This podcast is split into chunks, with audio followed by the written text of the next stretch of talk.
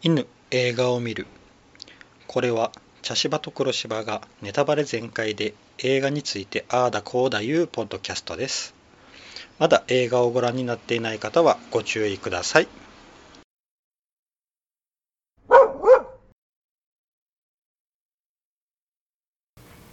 茶芝です黒芝です。はい今回は、はい。えー最後の決闘裁判はい。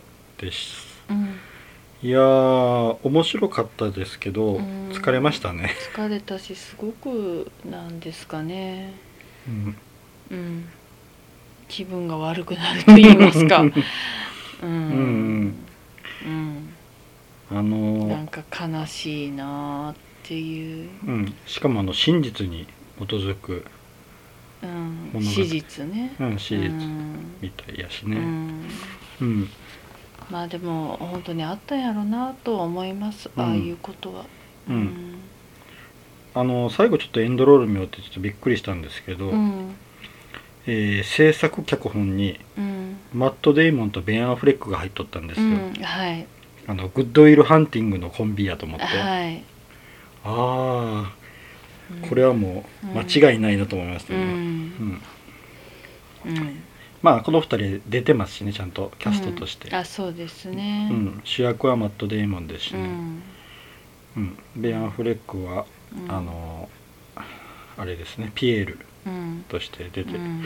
ましたね。ん。うん、いやーまあうん。えーもろにうん。家父長制うんですね、の話でしたね、まあ女性の立場が女性がものだった時代ですね、はっきり言って。そうですね。もうね、うん。女性は子供を産む道具うん。っていう、ね、跡取りを産まなかったらうん。ダメ、うん。跡取り産めないのうん。は女性の責任うん。っていうようなうん。風潮の時代ですね。うん。うん。あのーね、うん。1386年うん。話うん。なですね。まあもうね、うん。それがもっと強かったうん。時代ですね、うん。でこれあのねあの章立てがされてあって、はい。それぞれ個人の,、うん。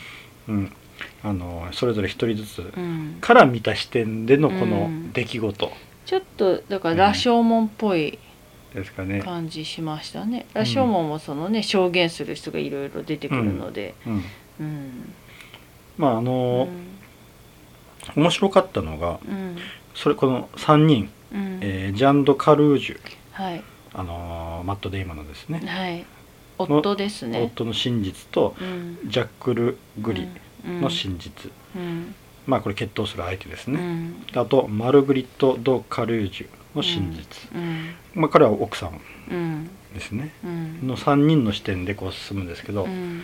あのうんまあ面白かったのがうん。一つの出来事に対してそれでちょっとはい。微妙に違うんですよね,、あそうです起こっとることが、うんうんうんうん。これがああなんか、うんほ本当っぽいなと思って、うん確かにね。あのーこれって現実にあるじゃないですか、うん。うん。あの何か一つの物事をうん。いろんな立場の人から見たら、そのうん。真実が微妙にこうちょっと歪んでいる、こううん。齟齬が起こ起こっているっていうね,、うんそうですね。んうんあのー分かりやすかったのがあのーパーティーのシーンじゃないですか？ん？パーティーのシーン。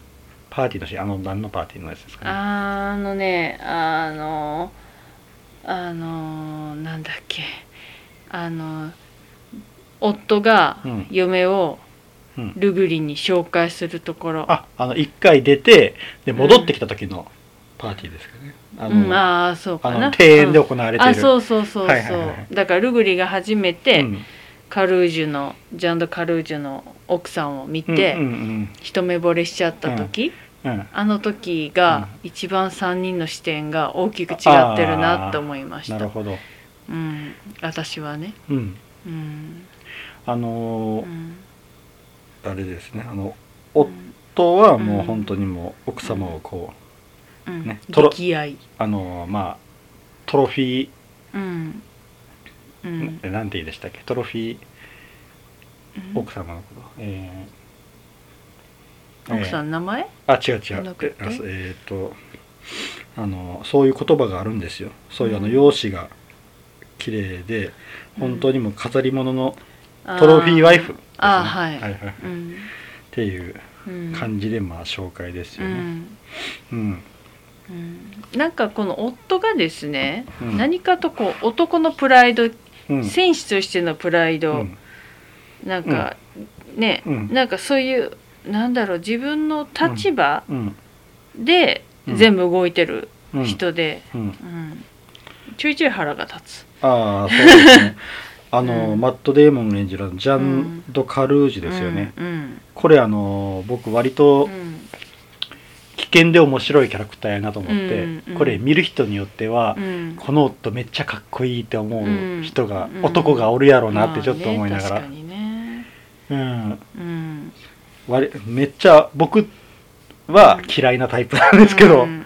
まあうん。言うたらあの、うん。悪い体育会系。そうそうそうそう。体育会系の悪いところを集約してるような雰囲気。そうそうそうそう。まああの一言一言がね、うん。あのなんやろ人のこと考えてないなっていう。う、ん。もう自分のうん。立場とか、うん。勲章とかね。そうそう。名誉とか。あ家の名前。あそうそうそう、まこれはまああのルグリもそうやったけど、うん。家の名前、うん。一番大事なのは家の名前なうん。うん。うん。あのーほんあの男の僕が見よっても、うん。いやそうじゃないだろっていうのはいっぱいうん。あって。うん。うんでもなんかとにかく国王に対する忠誠は素晴らしかったよね。国王のために。うん。やけどあの自分のとこの領主は嫌いなんで。まあね、う うん、領主ね、うん。あいつ、うん、まああれはあいつはあいつで嫌いやけどあ私ものピエール。うん。あの国王というよりも神。うん。神にえらいえらいこだわってたなと結局だから当時はあの、うん。国王イコール神様でしょああそんなあ絶対王の時代ぐらいじゃないですか、うん。絶対王よりか前なのかな、うん。ちょっとちょっと時代背景がうん。分かってないんであれですけど、シャルル6世、うん。うん、だからね絶対王はルイ十何世だったっけ？うん。でうん、うん、でも絶対王政ぐらいの時代じゃないんですかあれって。多分あすいません。全然歴史に明るくないので、うん。すいません、僕も。嘘嘘言ってるかもしれません、うん。だいぶ、うん。うん、まあでもねやっぱりうん。王、まあ、絶対王政じゃなかったとしても王様の力っていうのはものすごく強い時代、とあと宗教が強かったよね,、あの裁判もなんか2種類あるっていう。う、ん、あ宗教の方と宗教教会裁判と,、うん。えー、とうんいわゆる普通の裁判と、うんうんうんまあ、王様が、うんうんだけど法律に基づく裁判とうん宗教に基づく裁判みたいな感じなんかな、うんどうも。で宗教に基づく裁判の方が上手に逃げれる、そうそう。まあでもその代わりうん。あのなんだっけ牧師うん。神父なりにならないと、あの聖職者やったそうらそう。次の神に仕える人間にならないといけないっていうね。それが後々にあの、うん。ね大きなこううん。ねあの幼児うん。に対するうん虐待の事件につながっていくんやろうけど。うん。うん。そうですね。うん。あのーね。であのちょっとうん。あの言いかけたんやけどそれぞれの3人の視点でうん。僕がものすごくうん。あのーうん。ああ違うなと思ったのがうん。やっぱりあのうん。レイプシーンやったねああなるほどね。あのうん。ーねあいつえールーグリの方はうん。あっさりうんまあ男性視点だからめちゃくちゃあっさりやったけどうん。やっぱりあのねあのマルグリットの方はうん。生々しかってちょっと見てて辛かった。うん。あそこがすごい一番如如実に出とった気がしたな。うん。うん、あー確かにね、うん。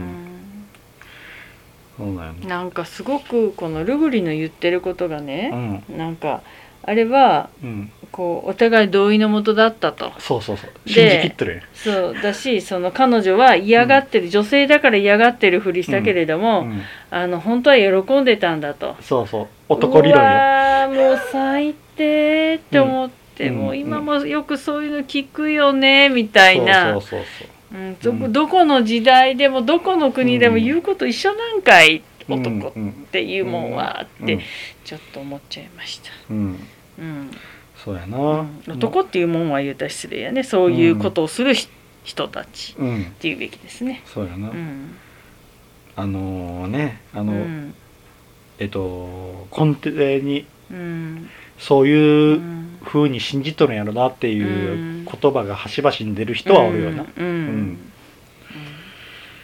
うん、あのーなやっぱうん。なんなんやろうなって思うけど、だからで結局ね、うん。まあこの、まあ、奥さんが強姦されました、うん。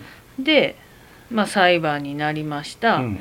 で、うん。まあ、決闘しましょうと。で、うん。決闘で勝った方が真実であるっていうことになるわけだけど、うんうん、なんかこの時もなんとなくこう女性の方が立場が弱いんだよね。ずーっと。そうそうそうそうでね、あのなんだっけ、うん。あの夫のお母さん義理のお母さんも、うん。私もそういうことを昔されたけどうん。我慢したわ。うん。とか言うし、うん。で友達もねうん。ああなんか、うん。彼女はルグドのルグルグリのことかっこいいって言ってたわみたいなことで、うんうんえなんでそういうなんかこう、うん。微妙にみんながうん。女同士でも裏切ったりいや女はそういう立場であるべきよと我慢しなきゃうん。みたいなうん。感じなんだろうってあいうね。あのーうん。あの法律があったっけやね。あの強姦罪で偽証した場合は、うん。あの身ぐるみ剥がされうん。て焼かれる、うん。生きたまま焼かれるって、うん。多分あれが大きかったんやと思う、ああなるほどね。で誰も立証できんけんね。そうそうそうそう。それは。もう拒否うしたらうん。絶対あのうん。みんなが見とる前でするはずはないんうんやけん、うん。うん。それやったらもう言った言わないで、うん。家父長制がめっちゃ強い時やけ、うん。ん多分男の意見の方が通るうん。時代やったうん。やろうしうな、ん。うん。であのこのうん。それぞれの人物像がめちゃくちゃ面白くて、うん。あのジャンド・カルージュうん。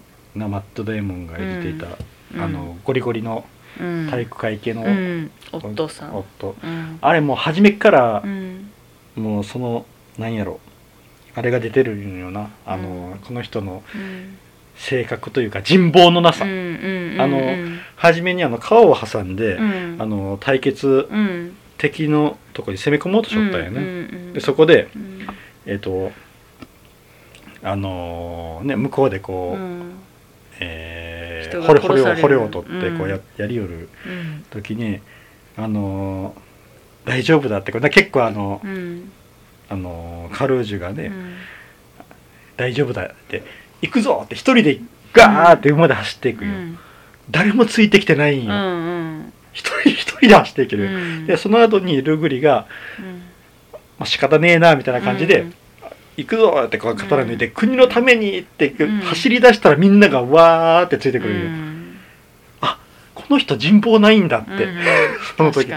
うん、うん。でその後にうん。こういろいろこう、うん。彼がうまくいかなくなって、うん。でまたもう一回戦争に出る、うん。でボロボロうん。ボロ負けして帰ってくる、うん。あのーねえースコットランドやったかな。スコットランドに行って、あのーこう戦おうとしうん。あそうか川で水を汲み寄る時に、うん火矢でこうあそうそう。撃たれるんようんうん。その時にみんながうわーって逃げていく。よな、どうもピエールらが、あのー訓練をせずにその兵をつけとったみたいな感じもあるけど、うん。でも、うん。あれもうん。あの時にこう焦っとったんよ、うん。カルージュが、うん。なんで逃げるんだ、うん確かにね。だけんうん。結局彼はうん。統率できないん人望がなくて、うんだからそういう人なんやろうなって、うんうん確かにね。だからもう、うん。みんなからバカにされてるし、うん。であの生きて帰ってきたらちょっとねうん。小バカにされてる。うん、なんかあ帰ってきちゃったの？みたいな空気感出されるし。ね。うんでそれにあの、まあ、報告してる時にね、うん。あの何もこうんうなお土産なしですって部下が9人いたのうちの5人が死にまあしたね、うん。っていう報告をしたら、うん。ね、ルグリが普通に話しかけてるんだけど「うん。お前は俺に「さ」をつけてない」うん。そうやな。とか言って「え、うん。そこ?」って、そうそう。あけん結局あのうん、ルグリに対してめちゃくちゃ劣等感よね劣等感と嫉妬があるんよ、うん。まあ言うたら、まあ、顔もね、うん。顔に傷があったりとかするし。あそうやな。うん。でねルグリはかっこいいスマート、うん。確かにモテる感じよ。うん。うん。であのな。で立ち回りもうまいよね、うん。人に好かれるタイプのうん。動き方をするよね、彼はね、うん。女性にもモテるしね。だけどあの彼はあの、うん。政治政治の方なんよな、うんうんうん、能力があるあのは、うん。うん。であのう、ん。な結局あの、うんああっちの方あのカルージュ、うん。ジャンジャンの方は、うん。あのーね戦争行った時にはルグリを助けとるけん、ん。自分の方が上やと思っとるよ、ああそうやね。やと思うんやけど帰ってきてら、うん。その立ち回りの方でうん。全然ルグリの方が、あのうん。ー教養があるから、うんどんどんやっていく、であのなんかあの土地？うん。本来あの結婚しうたん。マル,、マルグリットの家からもらうはずやった土地うん。ももらえなかった、誰に行ったって言ったらルグリに行った、うん。そこでもまた訴えてね。訴えてって、なんで俺の方が頑張ってるのにこいつが、うん。こいつ何もしてねえやんって、うん。多分思うんやろうんななかもうなんかもうありがちなやつやなって感じやね。会社の中でこうよくあるそう。うん、もうね。うん、でもルグリはルグリでちゃんとうんあのうまく立ち回ってるように見えるけど、うん。きちんと仕事をしとるんよな、うん確かにね。うん。徴税したり、うん。あの傾いた財政立て直したりとか、ううん。んやっとるんよな。うん。であのえっとジャンはやっぱりあの、うん。教養がないんやろうなうん。教養がないというか、まあ、きちんとした、うん。あの教育を受けてないんやろうなって思うシーンうがん。あって、うん。あのえっとお金を取り行った時あったあの金貨をあはいはい。であの受け取ったという領収でサインくれって言った時にあ,、うん。のうん。三角形をうん。こうちょっとこううん。崩したような、うん書いたね。そうそう。あやけんあれはもう結局あの字が書けないっうん。ていうことよな、あのうん昔あの字が書けない人、うん。が模様をかあの自分のねこう形というか、うん。サインをそれにしていたっていうね、でもさ、うん。そこそこのちゃんとしたお家やんか？そうそうそうそう、うん、でお父さんはなんかそれなりの地うん位やっ地位についてでそこを自分が後継ぐと思っと取ったらそこもルグリに取られたんやな、うん、だけんそれがねうん。よくわからんかったんや、うん。うん、まああのなルグリにと取られたんはそれは両親の機嫌を損ねたけん。やうん。でそれをお母さんも言って、うん。お父さんはああいうふうに見えてそういうことは絶対しなかったって、そうやなあんた何バカなことしてるの？みたいな、うん。うん。まああのピエールがもうな初めっからもうルグリの評価が最低やったけんな、うん。もうボロクソやったけんな。うん。うん。そうやね、うん。うん。やけどあうん。ルグリじゃないやあのジャンのことよ。ジャンの評価がボロクソやったけん、うん。でルグリがお気に入りでね。そうそう。でやけどルグリはもう昔からジャンのことを知っとるから、うんまああいつはそうそういうは言ってもいいやつなんだよっっててこうピエールにこううまいことうん。なんとか取り繕おうとはしよったんやけどうん。うん、そうなんやな、うん。まあなじゃあな。そうね。でだから結局うん。ピエールに、ピエーそうピエールやな。ルにうん。違うルグリうにん。勝てるのがうん。カルージュがね。うん。ジャンジャンド・カルージュがルグリにか勝てるのはうん。綺麗な奥さんだけだったっていうことだよね。結局ね。やけどトロフィーワイフみたいな感じなんやな。うん。うん、うん。たらこんなことになっちゃって。こんなことになっちゃった。うん。やな。ううん。あのな奥さんがレイプされた時も、うん。まず、うん。うん、なぜ逃げなかったんだ。まあまあ でもそれは私は、うんとうかん。そう言うやろなって思う、ううん。ん。あのうん。味方するわけではなくうん、うん、だって状況わかんないし。そうやな、ううん。んなんかあのなんやろう。うん。んって思うとかいっぱいあったん。ようん。あとあうのーん。あの男をうん。お前の最後の男にするわけにはいかないとかあって、うん。そう、なあ。うん。おいおいおいって、うん。だから結局プライド自分の持ち物に手をつけられた。だから奥さんをいたわるっていう感覚はないよね。ないよななんで、おうん。こんなねお前をこんな傷つけてっていう怒りじゃなく、うん。俺の持ち物を勝手にいじりやがってあの野郎みたいな感覚だよね。そう。あの城に閉じ込めとったしな。うん、そういうかわいそうん。うん、あの馬もね種馬もね、そうやな。だからあの種馬と自分を重ねてたよねあの奥さんはね、うん。そうやな、うん。もう完全にそれをこう、ん。ねあのメタファーとして描いとったし、うん。うん。あの黒い馬が急にこう、そうそう。白馬にっていうね。うん。あれも完全にあのねうん。ルグリとうん。マルグリットや、ううん。ん、でそれをあのジャンがこううん。離れろ離れろってこそう。で結局、うん。あのメス牛もね、うん。怪我しちゃって。うあメスあのうん馬の方ね。牝馬馬だ。うん。牝馬の方ね。うんうんねななんだかやりきれんなっていう感じ。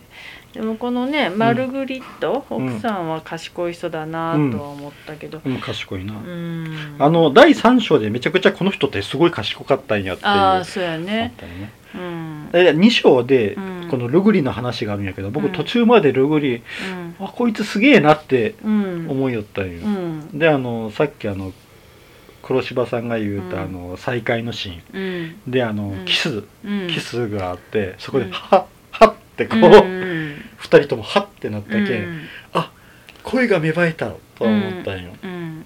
であのう、ん。そのレイプ事件が起きる前までは、うん。あなんかルグリめちゃくちゃ仕事できるしう、ん。でなんやかんや言いながらジャンのこと考えてるし、うんあこれはもうマルグリットももうあ、うん。どうも惚れとるようやし、うん。ってこうやって思ってみよったよ、うん。でまあレイプ事件があってなんだこいつって思って、うんそっからなんか、結局どうやって逃げるかって考え出して、うん。ダメだこいつってうん。思い始めて、うん。まあ保身ばっかりやったわね。で第3章になってマルグリットの話になったら、うん。全くルグリのことをうん。全然いいよね。全然やったんやな、うん。と思ってえ？って思って、うんうあん。だけどこれがねあの難しいあれだあ恋の。うん恋愛の難しいところだしあうん。のストーカーとかが勘違いするうん。するやつだよね。ううやな。うん。たまたまこっちを見てるだけなのに、うん。自分を見ていたって思う。そうそうそうそうそう。うん、あのいい意味の勘違いであるのが、うん。コンサートライブとか行って、うんそれで自分が見に行った大好きな、うん。そのアーティストさんがうん。こっち向いて手を振ってるのが自分にだけ手を振ってるって思ってうん。幸せになれるっていう、うん。まあ、あれはいい勘違いなんだけど。う、ん。今回のはもう完全に暴走やけどうな、ん。うん。でこのマルグリットがめちゃくちゃうん。本当うん。ねあの家を建て直しよって、うん。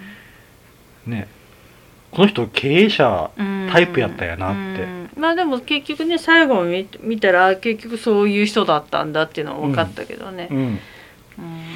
あのーまあすごくこう現代的な女性に描か描かれとったうよね、ん。いやすごく賢いかっただろうしうん生まれた時代が違ってたらまた違う生き方がこの人にはあったんだろうなうんってうん。思う人だね。ちゃんとあの自分のね、うん。あのー人権というかうん。ねそ、うん。あのー尊厳を守ろうという行動がね、うん。最後の決定につながっていっうんたわけね私ねでもね、うん。その実はあのあんまりいい人としては描描かれてないけど、うん。あのお母さん義理のお母さんうん。あの人も賢い人だなと思ってちょっと見てた。あそう。僕全く反対やな。あ本当うに、んうん、どういうところが、いやなんか保守的だし、うん。あの人もなんだろう、うんあの、うん、今今の時代と照らし合わせるとうね、ん、あのうーんと思うところはたくさんあるんだけれどあもの赤ちゃんのなあの頭にかぶせるこううん帽子をとか作作る、ったりとかだからでで。もあれは時代だから ああいう時代なのよ。うん。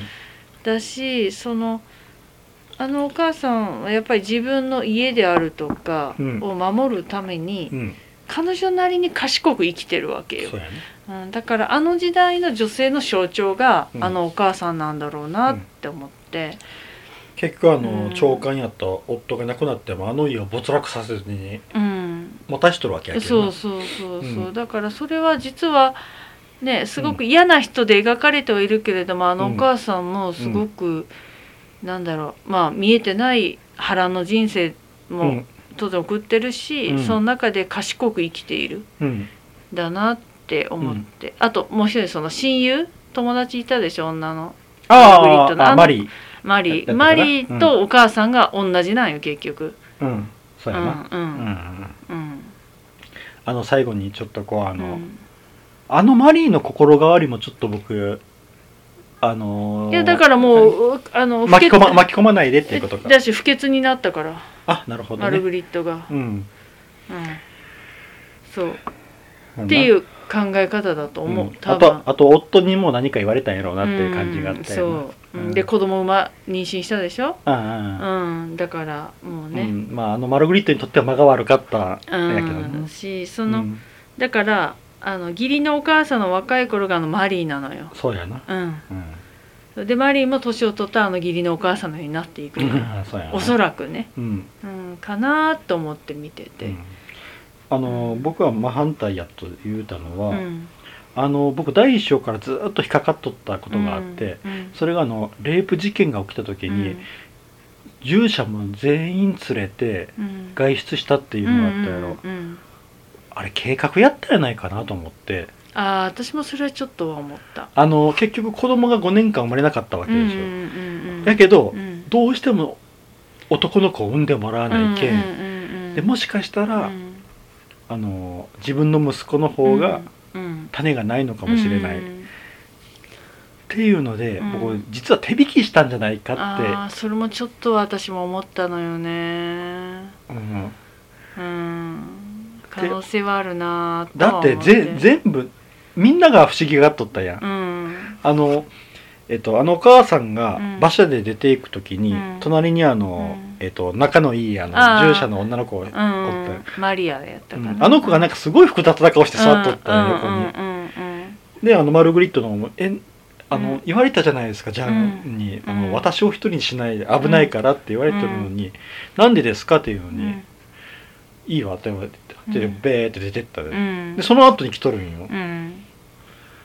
やけんあの最後に生まれた子供もうん。ねどどっちなんやろうっていうのも。うん。まああのそのねあのレイプ事件とあの、うん。ジャンのあの、うん。あの変な、うん。あれがうん。どれぐらいの間があったかわからんけど、うん。あの最後の子供もどっちかわからうんん。し、っていうね。うん。まあおそらく私らの予想は当たってるような気が勝手にしてます、私はね、うん。ぜねあれうん。おかしいもうん。ん動きが。うん。であの帰ってきたら、うん。だってどう見てもおかしいやん。あの、うん。マルグリットの様子が。うん。お母さんお母さん分かるやろ？自分が。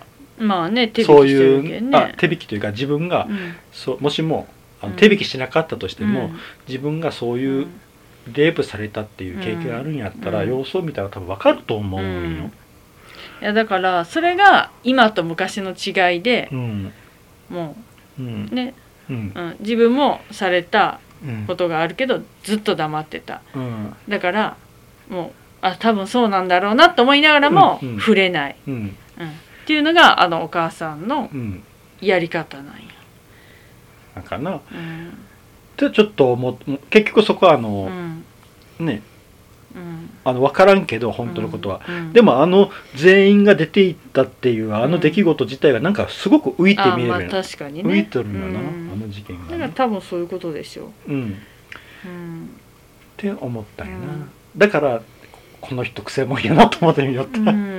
うんまあでもなんかなんか時代で全部解決したらいけんけど、うん今でも今もつながってることはいっぱいあると思うよ、あるあるある。ううん。んうん。ね、あのだってこんなジャンみたいな人いっぱいおるし。う、ん。うん。うん。ただ今はうん。あれになるけどね。罪になるけどね。うん。う うん。んね、自分の家の名前を守らないけんってうん。思っとる男の人も多いし、そうね、ん。まであのね女性はやっぱ子供をうん産んで増やしてみたいな考える人もやっぱり今もおるし、うんうん子供が生まれないのは女のせいだと思っとる風潮も、うん。あるしね。ね一部であるしね。うん。だからすごく、うん、今とつながるところはいっぱいうん。あるよな、うん。であのやっぱ、うん。まあ、ちらっと言ったけどびっくりしたのはう、ん。ねあのうん。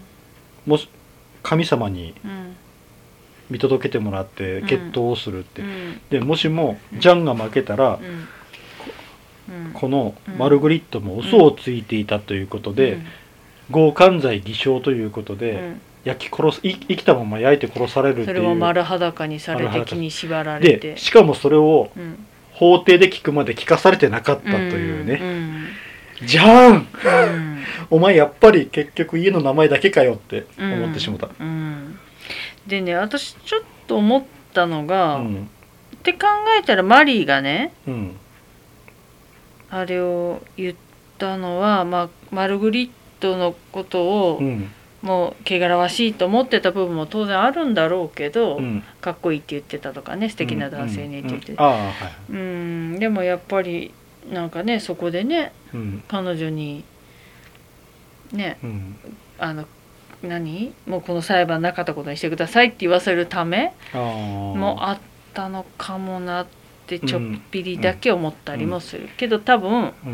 多分汚らわしいと思ったからだと思うけど、うん。あとあのお母さんもさっき言ったように手引きもしもしとったんやったらしたら、うん。まさかこんな展開になるとはうん、って、そうよね、ううん。んいうことやったやろな。そうよ、うん。やけんあの本当あれびっくりした。えそんなそんなうん。罪状があるのっうんて、うん。あとじゃん言うてなかったのって。うん。いえ。うん。まああの自分がルグリに負けるはずがないみたいな変な自信があったんかもしれんけど、うまあね。だってねあの、うん。現場にも行かずにうん。のらりくらりとね酒飲んで女と遊んでで美味しいももん食べてるだけ、んうん。のように見えるけどな、ジャンにとってはな。だけ。だと思ってたから。だからそうなんや。だから決闘のシーンでねうん、結構粘るんだよね。そうそうそう。ルグリが。そうそうそうあれはねちょっと私も驚いた、うん。あそこまでうん。粘れないと思ってたから、うん。まあなんやかんや言ってあの、うん。一緒初めの方でなら、うん。一緒に戦闘行っとったわけやけんな、うん。いや最初の方はね、うん。だけどもうま何年も、負けた負けて帰ってきたけど、うん、でも何年もさ、うん。まあ、言うたら、うん。あの事務仕事をしてたわけよ。う、ん。ね。そうやな。あの現場の仕事じゃなくって。そうやな、うん、ってなったらやっぱりねあのうん。決闘なんていうのは現場の方が強いんじゃなかろうかと思って見てたけど、結構なうん。ね接戦でもう見るに耐え難いぐらいな。そうやな。うん。まああのねなんやかんや言うて、うん。結局戦ってうん。であのジャンがあの、うん。右太ももをバッとこう刺されるんよ。な、うん。ああ終わった。動脈じゃんあれ。そうそうそう。だけどまああそこでも、ルグリが戦い方変えるんよ、うん。あの時間稼ぎを始めるんよ、うんうん。そうやね。そしたらもう勝手に出血しうん、出血多量であこれは死ぬわいってみんな言いよったもんね、うん、ん。そうなんよ。なうん。でかと思ったらやっぱうん。底力でうん。あって。であの最後のシーン、うん。あのねナイフをこう、うん。顔に突きつけてう、ん。あの白状しろってうん言うたら、うん。いやあのう、ん。強姦なんてやっていないって、あれはやっぱうりん好きだったから、好きだったんやろな。だよね。だけど多分あのルグリ自身もうん。これがうん。本当にあの恋っうんて分からんかったんやろな、うん。今までいっぱい遊んできたんやけど、うん。初めての気気持ちで、うん。だから相手も喜んどるはずやって勝手にうんうんうん。思い込んで。まあ時代背景もあってね。そうそう。うん。ん。だからもう本当にうん。強姦してないって思い込んどったかもしれんよな、あれで強姦してない強姦してないってうん。神に誓ってって言った瞬間にあ喉の草やいやいやあのうん。あのやっぱりなって言ったかな？なんか地獄に落ちろ、うん。ね。だから地獄に落ちろみたいなこと言いたいよ、うんで刺したいんよ口を、うん。ということは、うん。結局、うん。あのジャンもうん。あのこいつ嘘ついてるってうん。うん。うん。あの奥さんの言うことをきちんと信じとったんやなってうん思ったんや、けんあの神に誓ってって言った瞬間あこいつ嘘をついたってから、だから地獄に落ちろってガッて刺したって、うん。そこだけはうんなん。か、あじゃん。うん。ちゃんと奥さんの言うことを信じとったんやって思ったわ、であのうん。ね、買ってうん。からのあの表情がうん。もう二人の表情が。うん。ねなんとも言えんかったとも言えんかったね。あの子あのうん。周りの雰囲気と、うんうんあの変な雰囲気なんよな、うん。試合終わった後うに、ん。で奥さんが降りてきて、うん。抱き合った瞬間に、ううんわーってなるんやけど、うん。二人の顔が冷めとるという、まあ、命拾いした。っうん。ていうのと、でねその周りの慣習は、うん。おそらくうん、あのルグリに勝ってもらいたかったんやろなって思うの、ああ、うん、だからあのシーンってしてたと思う。んうん。ううん。まあでもあのその後に熱狂になるやろ、うん。あれも怖いなと思って、うん。で赤ちゃんとかこう掲げてさ赤ちゃんの頭なぜさせたりとかしてたじゃん。だから結局昔やっぱり強き戦士うん。なんかあの、うん私ちょっとねライオンを思っちゃったの、ライオン。ああはい、はい、ライオンはあの群れうん。ん何？あの他のライオンが支配してる群れを強いライオンが、奪いね、取るな。奪い取るでしょ、うん。でその負けたライオンはもうどっかでね一、人孤独なライオンになってメスもよりつかないよな。そう。うんだからなんかねちょっとそれを思っちゃったの、うわう ん、やけあの人間にはそういうなんてうん。野生的な血が流れとるんやろうなってみんなにな、うん。ああいうのを見て熱狂して、うん。国王も熱狂しちゃったけどね「殺せ!」とか言ったらあの女王に止められよったけんね。いやあのじょ、うん。あの対比が面白かったよ。女王の方はもうずっと嫌な顔して、うん。国王の方がめっちゃ子供みたいにはしゃぎよる、うんそうそう。であうん。のだから裁判の時も女王はもううん。表情で、あもう明らかにこの人は女性の味方だっていう表情をしてるのよ、だけどね立場上何も言えないからうん。ずっと黙ってるうんっていう。で決闘って決まった時も「えやめてよ」って顔したけんね、うん。女王はね、だからこの人は味方だってなんか何も言葉あの人発しないんだけうど、ん。表情でそれを読み取らせるってすごいなって思って。であの、な熱狂の中あの、うん。ジャンはこう結構浮かれて帰って馬に乗って帰ってくるんやけど、ねあのマルグリットの方はうん。冷めた顔して、うん。まああの多分うん。こんなことでうん。自分の,、うん。あの命うん。を図られたことがうん。すごく嫌やったやろなと思ってな。うんうんあの何あのえっ、と神強き者には神が味方をして、うん。決闘に勝つはずというような、うん。こんなうん。わけのわからんうん。裁判方法で、うん。自分の命が助かったっていうことでのうん虚しさはあるやろなと思ううん。すごく。うん。でもその裁判の時もね、なんかあの妊娠するのは。絶頂に達してうん。ないとうん。妊娠しないんだとか本当に非科学的なうん。ことうん。ね快楽がなかったら、うん。うん。ねおねうん。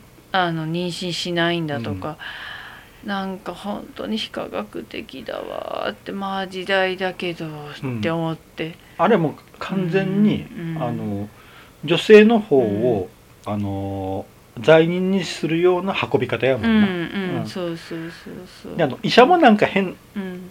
あんな感じやったけ、うん。やっぱその当時のそのうん。レベル、うん、あの医学の医学のレベルがそういう感じだったようん。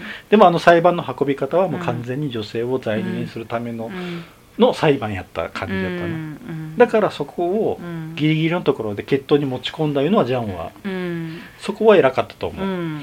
うん。まああれは。なんか、うん。ああいう時代を生き抜いた人たちがうん。ねたくさんいて、ね。うん。うん。であの最後ねあの赤ちゃんとうん。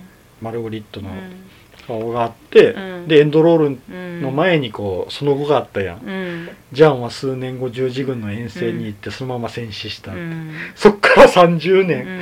マルグリットはうん。幸福に食わらしてましたっていうのが皮肉だうんな、漁漁師としてね、皮肉だなと思ったな、うん。でもなんか良かったとも思った。これで私マルグリットがうん。その1年後子供残して死にましたよりかは、そうやなうん。あまあ夫はねうん。なんかある意味望んでた道なんじゃないのかなとちょっとうん。うん。思ってしまうし。うん。うん。だけどもうん。うね夫がいなくなって、うん。そのままそこの城を引き継いで、うん。再婚せずにね。再婚せずにね、うん。であのきちんとうもう、ん。あのお母さん以外のうん。な、うん。みんなのハート掴んどったしね、うん。そうそう。裁量権をめちゃくちゃ、うん。発揮してうん。ね。うん。そうなんよね。そうなんよ。あの人はもう学学が当時にうん。ラテン語とか読めるしね。しうん。うん。ね、文字も読めるし計算もちゃんとできるしっていう、うん。やっぱ当時としてはすごくうん。優秀な人うん。やったやろうけんな、ううんまく収めたんやないかな、うん。そうやね。うん。まあこれが史実として、うんまああの、まあ脚色はあるとしても、うん。でもねやっぱりこういう史実はちゃんと残ってるっていうことが大事なことですよね。だってあのねそういう、まあ庶民よりかはちょっとね上の階級のうん。人たちの話ですけど、うん。ねやっぱり王様とか、うん。そういう領主の話っていうのは結構残ってるけれどもあそうやな。ねうん。あのいわゆる一般の人の話ってあんまり残ってないから、うん。すごく大事ですよね。うん。うん。見えないところ。あのだからあのこの世界でのかさ片隅で、片隅に世界の片隅に。にも同じような感じでしょ？うんうんね、うん。あの戦争の、うん。いわゆるね、あのまあ、主役って言ったら変だけど、ね、ではなくってあの、ね、その奥さうん。んの話、うん。だから戦争に行かなかったけれども、うんね、戦争をうん。本当に身をもって感じて、うん。辛い生活をしてた人たちの話をああやってやるっていうのはとてもいいですね。うん。うん。あのでも歴史の難しいところでな、ん。あのやっぱ勝者が自分の都合のいい書物を残していくけんな、あまあねそればっかりは仕方がない。だからだからそういうふうに考えても、うんこのそっかそういうふうに考えたらこれ嘘かもしれないのか。そうそう。あでもマルグリットが書いて残しとったやったら本当かもしれんね、うん、そうね。うん。誰が残してる史実かがわからないから。そうそうそうそう。うん。これがねあのうん。ね PL が残しとったりしとったらな、うんそうやね。また違ってくるよね。うん。まあでも本当うん。あの、面白かった、うん。あの作り方が面白かった、そうですね。いろんな視点点から見る真実は違うよっていうのと、うん。人間関係と、うん。うん。だからそう羅生門っぽいんですよ。ああなるほど、うん。うん、羅生門参考にしてるんじゃなかろうか。ああだってフフランあこれでもえアメリカ映画か。うん。あそうよアメリカの人は好きなんや黒澤明が。そうそうそうう。んあのイギリスとアメリカで制作したんやって、うん、うん。うん、フランスの人は小津安二郎とかが好きで割合ね、うん。うん。